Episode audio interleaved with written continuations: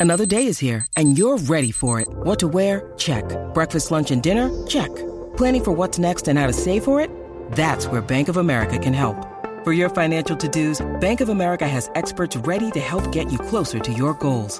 Get started at one of our local financial centers or 24-7 in our mobile banking app. Find a location near you at bankofamerica.com slash talk to us. What would you like the power to do? Mobile banking requires downloading the app and is only available for select devices. Message and data rates may apply. Bank of America and a member FDIC. This episode is brought to you by La Quinta by Wyndham. Your work can take you all over the place, like Texas. You've never been, but it's going to be great because you're staying at La Quinta by Wyndham. Their free bright side breakfast will give you energy for the day ahead. And after, you can unwind using their free high speed Wi Fi. Tonight, La Quinta. Tomorrow, you shine. Book your stay today at lq.com. Hello, lovely listeners. Before we get to the episode, we want to take a moment to address the June 24th, 2022 Supreme Court decision to overturn Roe v. Wade. This decision stripped away the right to have a safe and legal abortion. Everyone should have the freedom to decide what's best for themselves and for their families, including when it comes to ending a pregnancy. This decision has dire consequences for individual health and safety, and could have harsh repercussions for other landmark decisions. Restricting access to comprehensive reproductive care, including abortion, threatens the health and independence of all. Learn more by visiting choice.crd.co.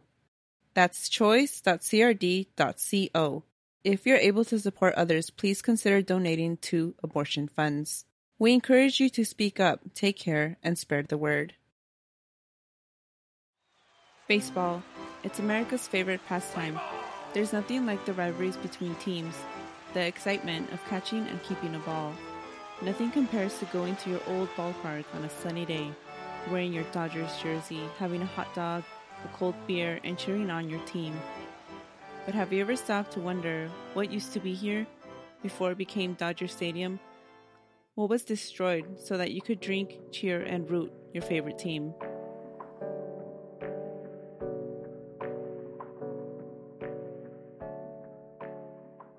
Everyone. This is Christina and Carmen, and this is Historias Unknown, formerly known as it was capitalism all along. Mm-hmm, yes, we we are now Historias Unknown. And if you didn't hear my little announcement, we basically we changed it so that we could cover a wider range of topics in addition to what we were already going to cover. Um, we thought it was a better fit.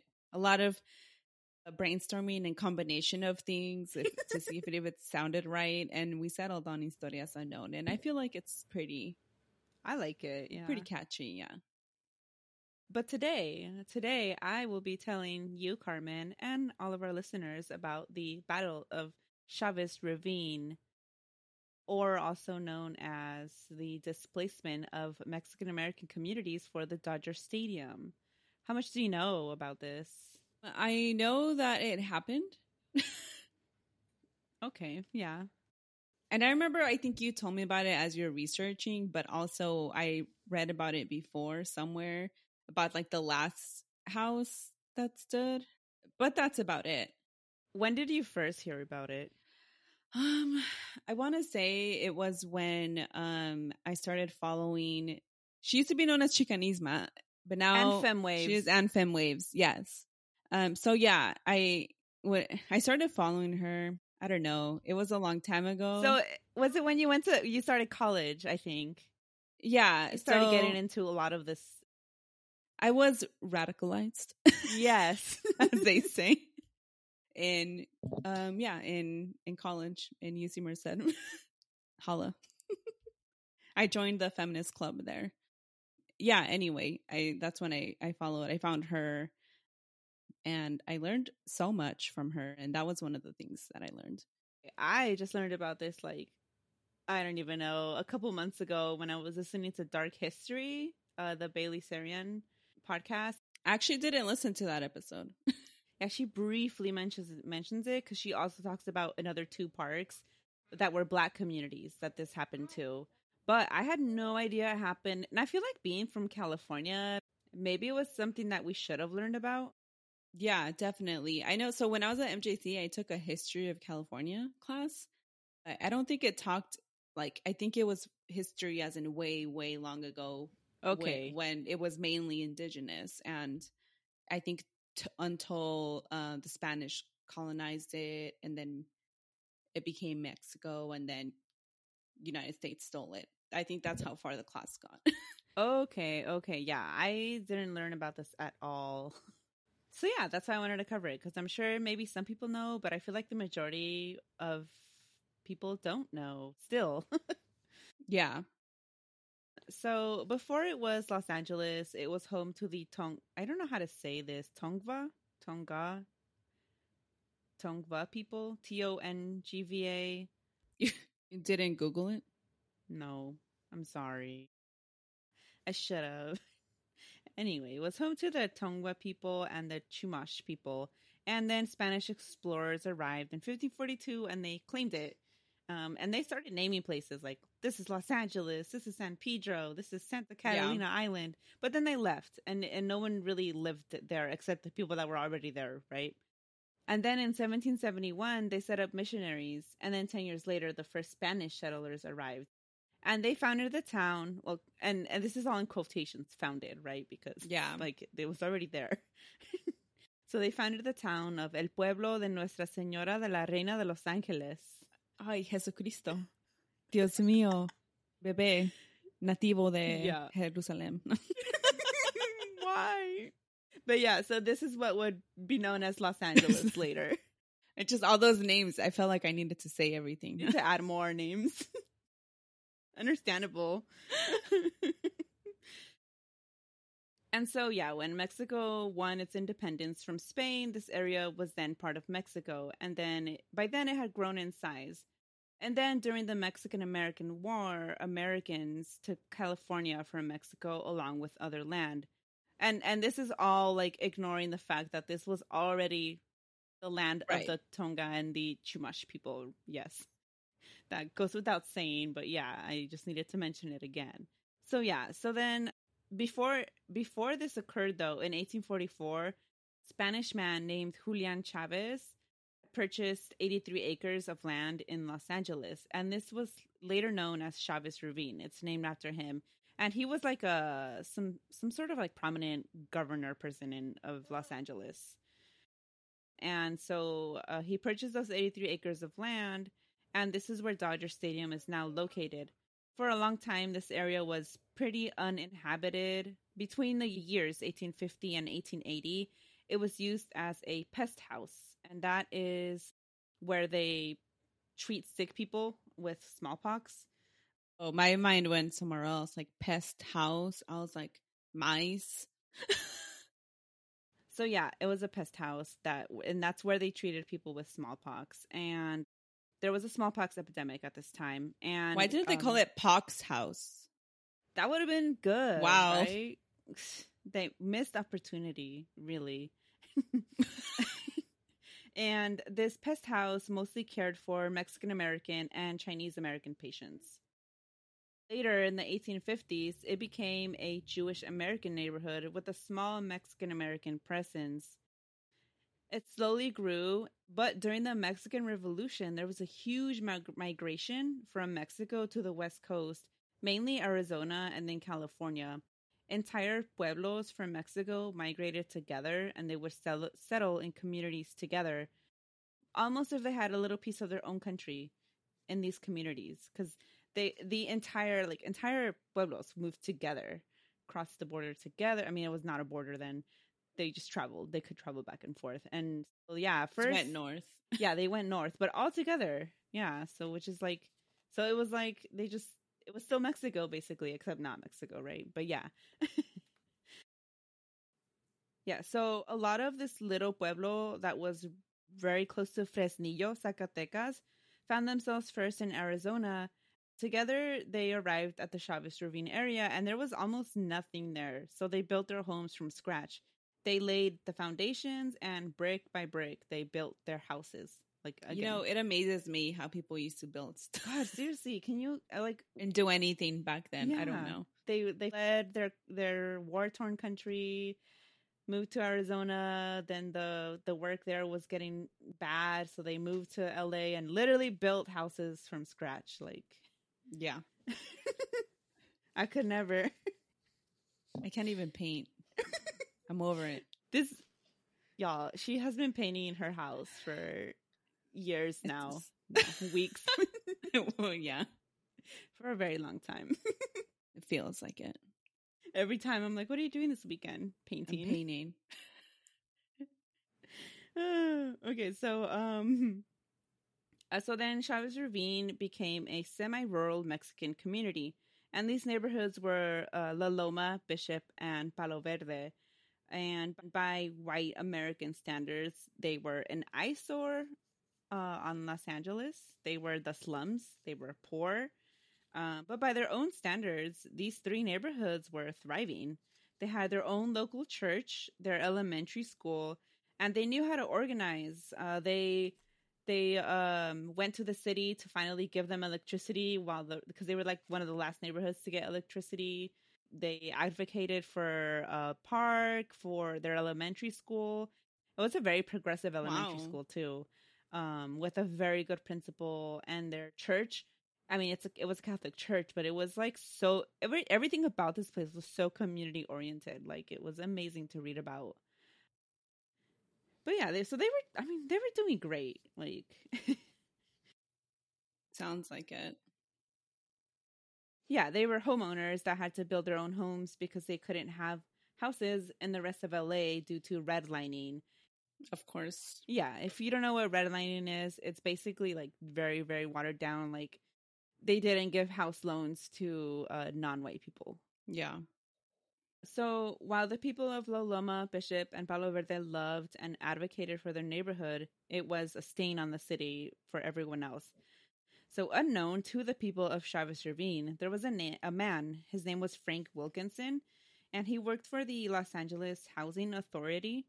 And uh, he his main thing was like finding places to create uh, projects, public public housing. That was his thing, and he like believed in his mission, right? Like he even lived in the projects himself Wow. Because that's how much he believed he was helping people with these public housings. And yeah, in some areas it was probably helping. However, he truly believed that he had to get rid of this neighborhood that was like an eyesore in order to build public housing in this already existing community. But people already had houses there. Yeah, like this was like they built their houses, right? Yeah, yeah, yeah. They had built their own homes, but he He was like, "Your houses are trash. I can do a, you one better." basically this um this guy i'm not going to go too much into his history but um he he was a communist he joined the communist party in secret because it had to be a secret back then right Yeah. and he um he traveled to like another quote unquote third world country and was appalled at how poor it was and then he traveled to the soviet union and saw how like people were actually doing good. And so he returned and he would tell everyone that he knew like they were living in squalor. And then someone that he knew told him you don't even have to travel to these places to like see people living in those same conditions. And that person Oh. took him to these neighborhoods. And that's when he was like wow this is disgusting. This is an eyesore. I need to help these people because they cannot help themselves. And so he to convince people that that he the the uh, city needed uh, public housing built there he would take them to that neighborhood in buses like it was like a bus Um, tour That's disgusting. yeah a whole bus bus tour for the slums is what he called it and he would just take them there and these were people's homes like I'm And- sorry. this just goes to show like the number one rule I don't know of quote helping a community is to ask the community what it needs. And if the community does not want public housing and is okay with the housing they already made for themselves, then mind your fucking business.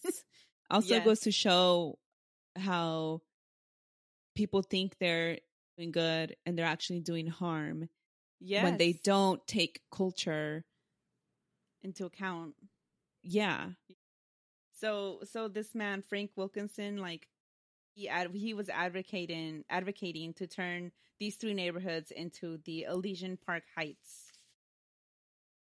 Elysian Park Heights would be a new public housing development. Uh, it was planned to take up 54 acres and that and it would include 24 13 story buildings and 163 one story buildings, which would provide 3,600 new low in- low cost apartments. But in order for Elysian Park Heights to happen, the neighborhoods of La Loma, Bishop, and Palo Verde would be destroyed. And like like I already said, Frank Wilkinson believed this was necessary, and this was his idea of ridding uh, LA of poverty and helping people. So yeah, he would take developers, investors, people that needed convincing about Elysian Park Heights on bus tours so they could see the appalling slums where people were living. Like, which I just, I mean, we already said that, but like, wow. so in 1951, Frank Wilkinson and the Los Angeles Housing Authority were able to slate the Chavez Ravine neighborhoods for redevelopment, and they sent official letters to the residents of these neighborhoods and uh, many of the people of Chavez Ravine could not read English. Some of them couldn't read Spanish either. So when they were checking their mail, they could see like this is an official letter from Los Angeles. So some of them called their own children to translate. Um, and just the trauma. Can you? I mean, if if that would have been our family, that would have been us translating. Like you know, like oh my god, they're gonna destroy our house. Yeah. Oh my god. and and this is the moment they learned that their homes were to be torn down for the Elysian Park Heights, a new housing complex. But worry not, because they could apply first to live in this complex, according to the letter that they received.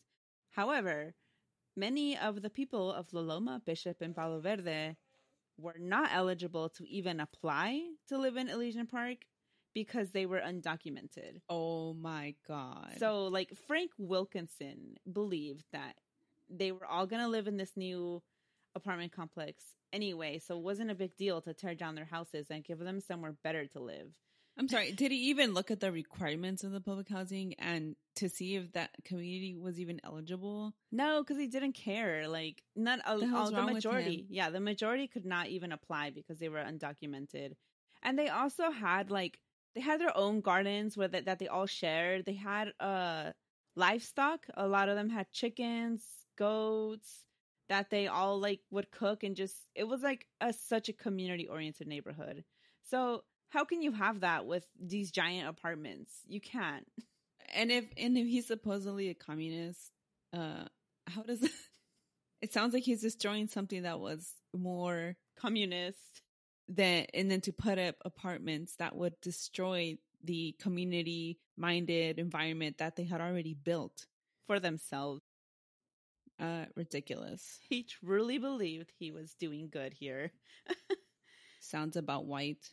Yes, very. so, um, before I continue with this, let me explain how this is even legal because it is legal. So, um, the city and like cities how can they just determine like this neighborhood's too poor and we're going to get rid of it to build something? So this is legal thanks to the National Housing Act of 1949, which gave states federal money for public housing. This act, Chavez Ravine was slated for redevelopment, and the Los Angeles Housing Authority began to collect land in 1951. This is all possible because of eminent domain. And eminent, eminent domain is the government's right to take private property for public use if they compensate the property owners. So, in one of my social work classes, we watched this documentary of, oh my God, I wish I remembered where the place was. I want to say it was somewhere in New York, but there was this community that they ended up taking back their own like houses that are being foreclosed and all like all this property using that same law. Oh my so they god. turned it over on its head and use it against the government. That's beautiful. That is beautiful, especially because Central Park was another place where a black community was destroyed to create Central Park using eminent domain. So mm-hmm. that is amazing to hear. Um, wow. But that was not the case here, sadly, because I mean, I mean, this was just yeah. created, and yeah, this is just one of the many places that the government did this. Ugh, it's just gross to think about. Yeah. Oh, and again, if they compensated property owners, but for many of these people, they were being lowballed. Like that's what usually happens. Yeah. So back to Chavez Ravine. So when the people saw this letter, they refused to accept it.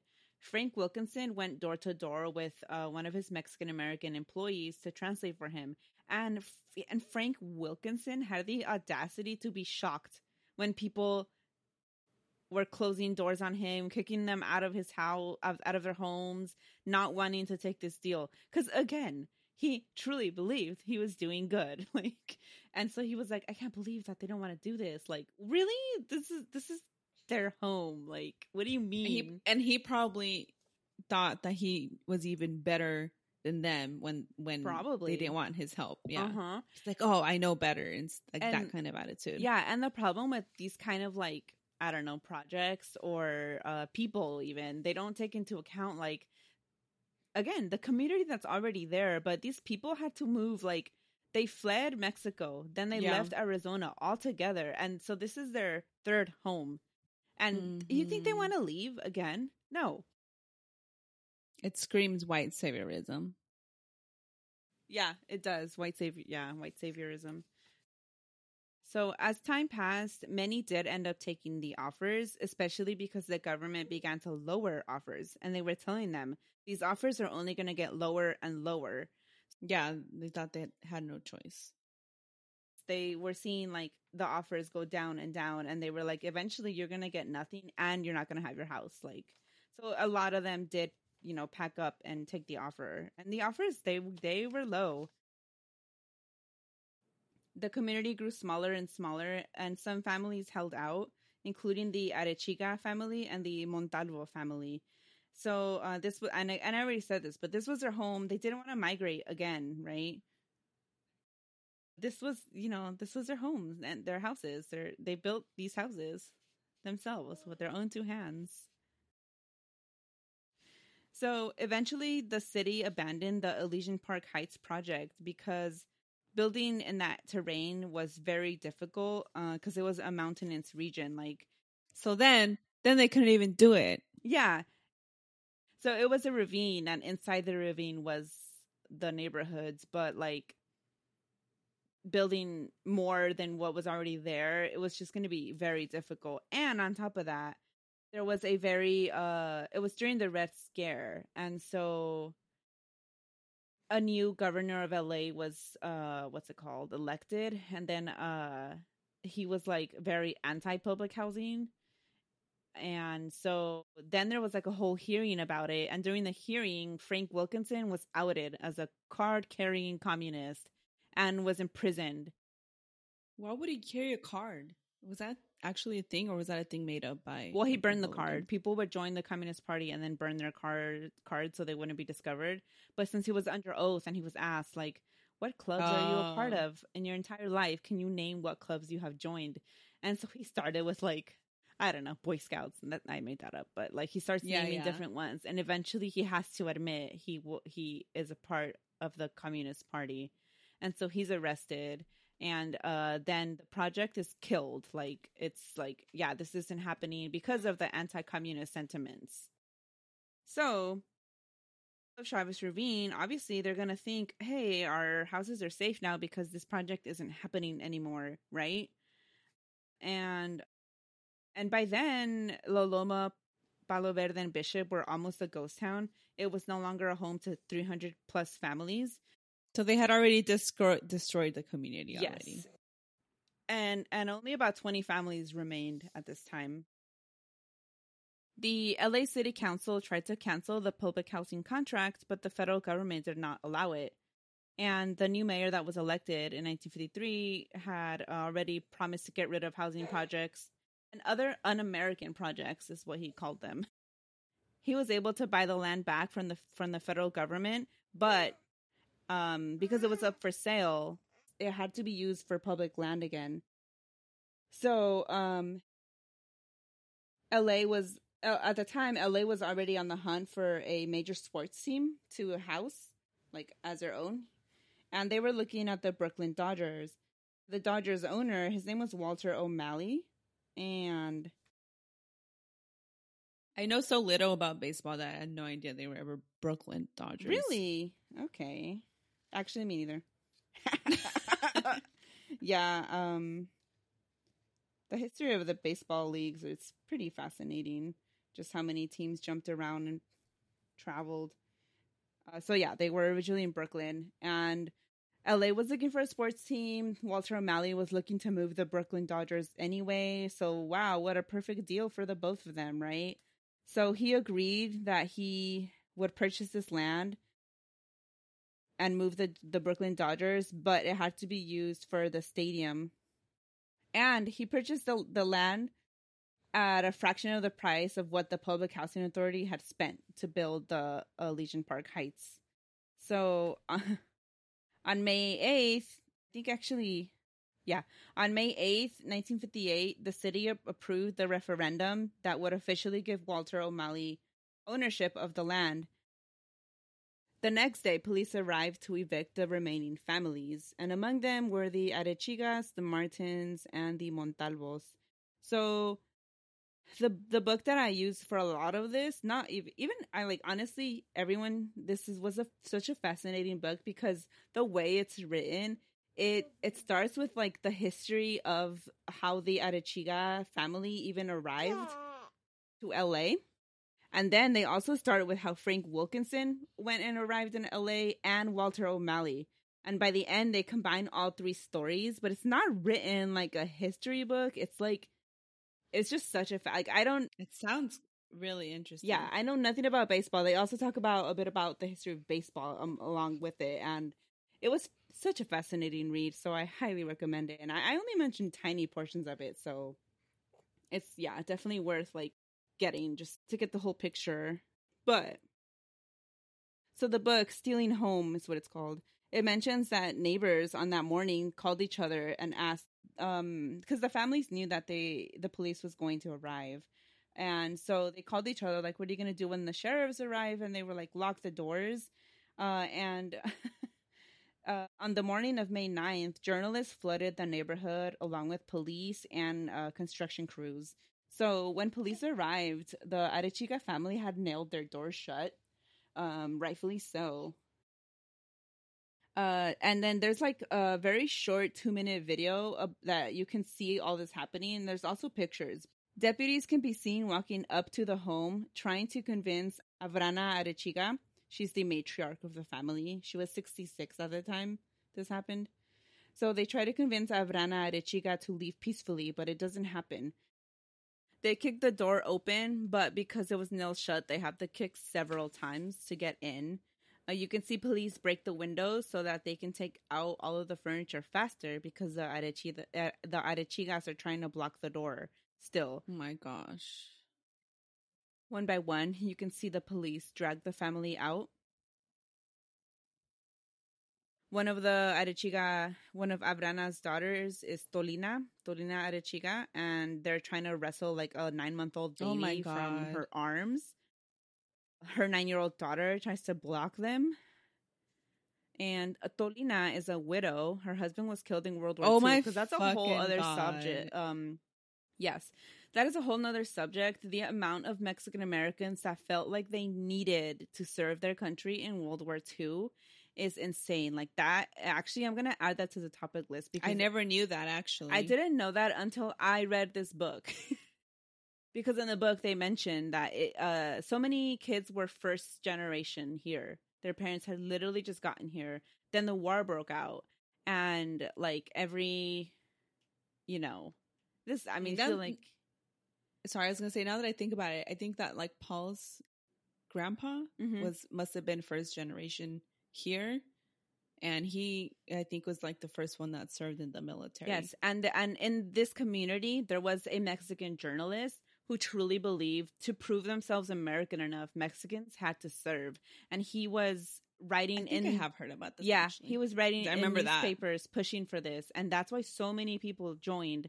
And there's even a uh, a group of mothers who would send letters I don't know if you've heard about them. They deserve their own episode too. A group of Mexican mothers that were like they they created this whole system to mail letters to their children that were serving their sons. So yeah, that's a whole nother topic. But she is the wife of a man. it's just so unfor- unfortunate. It's not even. It doesn't even capture like yeah, a literal a veterans a widow. her husband died in service and this is happening to her. Like, Yeah. It's like for what, bitch? For what? yeah. And bitch as in the United States, not her. Yeah, of course. so, um, she is dragged out of the house by four police officers holding onto each of her limbs. And if you've ever seen pictures, this is one of the most famous pictures of this day is her being dragged out in this manner. At the same time, across the street, the Vargas family is also being dragged out of their home. They're all dragged and cuffed in a little like lot in front of in the neighborhood. Then they're placed into the car. They were given lunches that they refused to eat. Uh. Of course. What the fuck? yeah, they they they actually threw um another another one um Lola Vargas. She threw her lunch out of the police car, and then she was arrested. And well, I'm gonna get into her story in a little bit too, but. So, uh, yeah, they were all dragged and cuffed out. They um put into police cars. Abrana Arechiga, she was throwing rocks and yelling and crying in Spanish, like, why don't they play ball in Mayor Poulson's backyard? Uh, this is this is the new mayor that like approved all this. Mhm. Um, but eventually she too is removed. The families watch as their home their yeah, their home is bulldozed multiple times. Oh my god. Like, okay, so as you were explaining all this, I'm like, I can't imagine watching as you, family, your neighbors, your friends, your loved ones are being literally pushed out, grabbed, like her attacked yeah. to get out of your home and then to see all of your belongings. And like, yeah, sure, things are the, are just things, but things are not just things when you're an immigrant who left your, co- you know what I mean? Like, yeah, I I heard this and I cried. I'm about to cry right now. yeah, and then I was writing the notes and I was like, "Oh my god, I'm crying." I'm. It's like, Ugh, uh, it's disgusting. it's just like so yeah. much anger. Now, like as you were describing all of it, I felt like chills, like chills of anger. Yes, no, I know 'Cause I'm like- exactly what you're talking about. Yeah, it's just so fucking disgusting. it is. Yeah, to even like, and just horrifying to know this happened and it happens. Yeah, and so Lola Vargas, the person who had thrown out her lunch from the police car, she was fined and jailed for resistance. The family, uh, they attempted to hold out even after their house was bulldozed. They camped out in their former home for a while.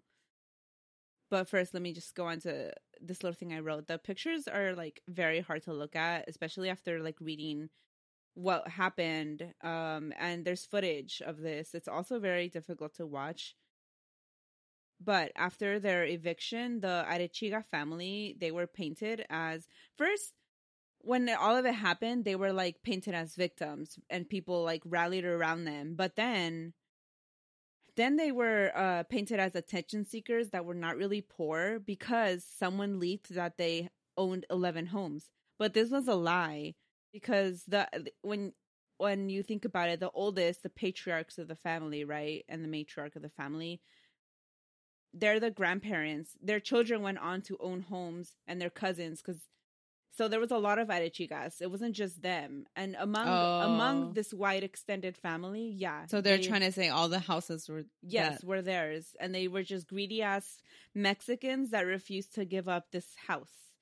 But this was the Fir- house First of all, even if they had a lot of houses, anyone who is forcibly except unless it's like a landlord situation or whatever, right? yeah But anyway, why would they want to forcibly le- who yeah who in their right mind? Like, what? Yeah, exactly. So uh Abrana and Manuel, um, even with all this negative information being put out that was not true at all, they refused to leave. First they were in a tent and then people rallied and got them an RV and they were in an RV in their former house. Just it was just a lot by then. Everything else was gone. Then they, there was hearings held about the evictions and during the hearing the Arechiga family they could no longer like demand to have their home back because it was bulldozed to the ground, right? So then they were just demanding to be compensated for the house they lost. They wanted the original offer and the city did not want to pay that original offer. Um and and the city's argument was like, well, if we rule in the favor of the Arechigas, chaos will ensue and thousands will refuse to leave when orders like the eviction order of the Arechigas are carried trying to be carried out, people are gonna How about y'all to stop evicting people? What the fuck? Seriously, yeah. How is that even a valid argument? That's that was their argument. E- eventually, the Arechigas they had they they put up a long fight, but they had no choice, and they accepted the city's offer of ten thousand five hundred, which was still less than what the house was worth. But Yeah. that compared to nothing, you know, like And at some point, the thing when people like face governments and face um like I don't know, corporations and whatnot is that these corporations and governments have so much more um financial backing and power that they don't get tired of fighting, but people do. yeah, at at some point you have to move on because you have no choice. But so that's what they did. This was what did I say? 1958. Yeah, 1958.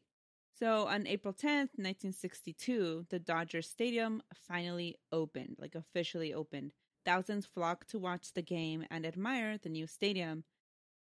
The families that were removed and the homes that were once there were long forgotten, forgotten to all except the people that were removed, the people that were directly affected by this.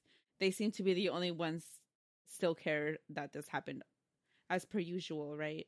So I found one um article that that they interview Vicente Montalvo, whose grandfather and grandmother had been one of the last people to leave the neighborhood. One of the people that were evicted on that day. And he said that in the 80s his own father had taken him to a Dodgers game.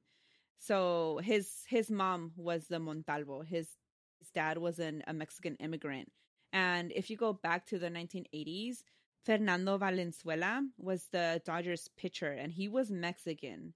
And so so many Mexican and Mexican American people were behind him, obviously, Yeah. because who isn't in it like any sport if someone from Yeah. Mexico like you're going to rally behind that team, especially if it's your neighborhood.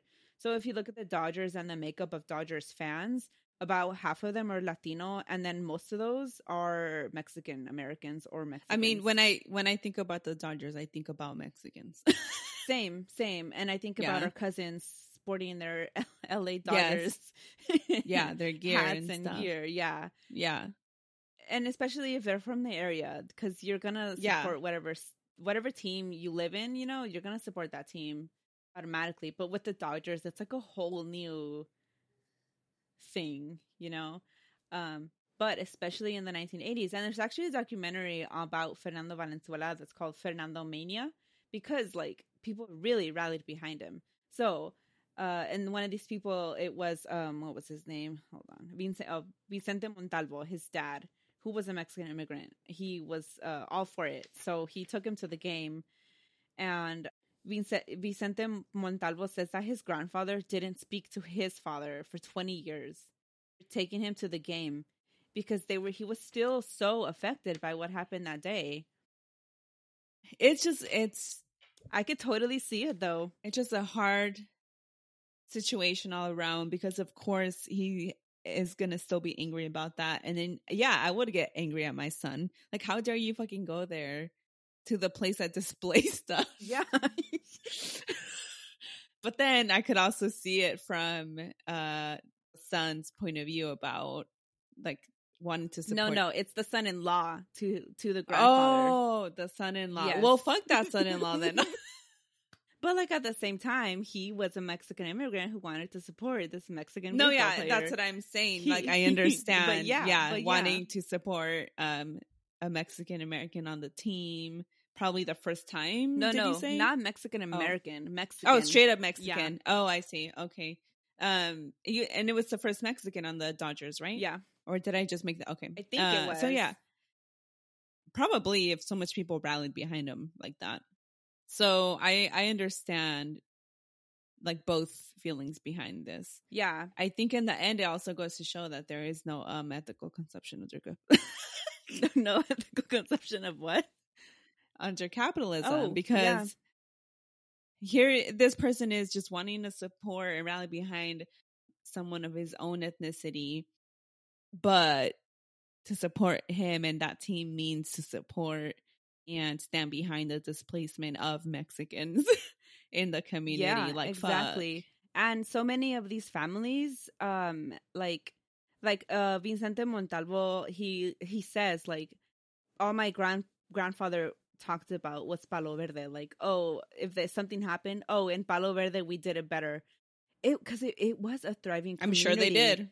yeah, they Yeah. probably did. Like their school, even though it was so low income, was like there for the kids, and it was just the like. Honestly, you should read the book because they go into how I the am. community was doing. So I wish I could just like give it to you because I'm done reading it, but uh, it's through Audible. You know why you can? capitalism. Capitalism. yeah. but um, so yeah, the grandpa, the grandfather would just always, always bring up Palo Verde. The other families, they did not talk about the Dodgers. They hated the Dodgers. They did not go to the games, and they would like like him. They would disown family members for going to the games, and I can totally see that because like honestly, I'm not. I don't want to generalize Latina Latino people, but we will disown people even or like like no, like I mean, we don't talk about Bruno, right? Like no, we don't talk about the dodger There's a reason that song was written. yeah, and why it's one of the most popular from the movie. It's because everyone has a Bruno. in every family. oh my god. No, well so when you were saying that the uh some of the families didn't talk about the Dodgers and like it reminded me of the book I'm reading now about uh Coca-Cola and how the workers who were I don't know, their spirits were destroyed by Coca-Cola and its um franchisees and bottling companies blah blah blah um and they they don't drink coke Understandable. And so Valenzuela in the documentary um Fernando Mania, he mentions that he never heard about Mexican families being forced out of their homes for the Dodgers and the Dodgers stadium. He said that it was just it was not talked about, like it was like almost hidden, like nobody talked about it. And I also found a video of Abrana Arechiga's great granddaughter, uh, Melissa Arechiga, and she's talking about how she couldn't believe she grew up in LA and she couldn't believe that this was not talked about in school. Like she knew about it because her mother made sure to tell her like this is our history. We were displaced for this stadium. Like so that's why she knew about it. And she mentioned she says like I almost didn't believe my mom because like it just wasn't mentioned anywhere else. I was like she she making this up. you're like if it's true i would know about it i would learn about it right Somewhere else. Yeah, I would hear about it. And so then she attends UCLA, and in her understudies, she takes Chicano studies, and this of course is the first place that she hears about this happening in an academic setting, and the first time that she sees the pictures of her own family being moved and like literally dragged out of their homes. Like, can you imagine? And like, I'm sorry, but the the first time that people learn about this or that people learn about their own cultures should not be in freaking college when you're fucking 18 already, like or older. and and you know? sadly, it's usually Chicano studies, which in it of itself Yes. is problematic. right? it has like problematic parts of it and and and they're the only ones talking about these things so then people become chicanos and then they i mean they uh what how how, how you say how do you say they become they envelop these same problematic views Yeah, and I mean, I feel like maybe that should be its own episode, but not because it would take forever to even dive into how problematic it is. But they are the only ones talking about this kind of stuff, um, which is why I didn't hear half of this shit because I never took a, a, a course that was like focused on this stuff. But Ma- Melissa Arechiga, along with Vicente Montalvo and um, one other person that I forgot, they formed an organization called Buried Under Blue. And with this, they're striving to keep the history of La Loma, Bishop, and Palo Verde alive. saying I've never heard of that either. Yeah, me neither. Yeah, and and I found the website, and yeah, it's they go places, they talk about what happened. They have they give interviews, um, which is how I found those clips of them saying talking about the stuff. But like, that's that's beautiful but also traumatizing that you're like but we see it so so much with uh latina um yes children just you, you yeah like when the Mexic the immigrant uh, daughter becomes or the the child of immigrants becomes a immigrant lawyer, right? Or things like that. Like yes. But yeah, that is what I have on the Battle of Chavez Ravine, which not enough people know about. It it's hard to learn about all of this, but it's also I I don't know, I mean, of course, I don't want to romanticize like trauma and whatnot, but it's also like amazing to hear like of the strong community that, you know, thrive there and just like how community oriented like Mexican community is, right? And how, I don't know, it's kind of all fallen to shit for so many people because like now people don't live there near their families. Oh, yeah. Well, immigration, of course. changes all of that and I, yeah it's it's hard out here. It really is. Um my little baby's out there crying so this is a good place to end the episode. Well, i don't want to say i hope you enjoyed it but i hope that you learned something you didn't know. Um, even if you knew about the story before like maybe i provided some details that you didn't know before which is what i because i knew about it before but i didn't like like you i didn't know the extent of it. Yeah so, uh, next episode, Carmen's going to be talking about Coca Cola. Yes. Let me preface this by saying, fuck Coca Cola. I'm never drink Coca Cola again, which I don't really. Even, I don't really even like Coca Cola. They can suck it. no, I don't like. I don't. I don't drink a lot of soda anyway.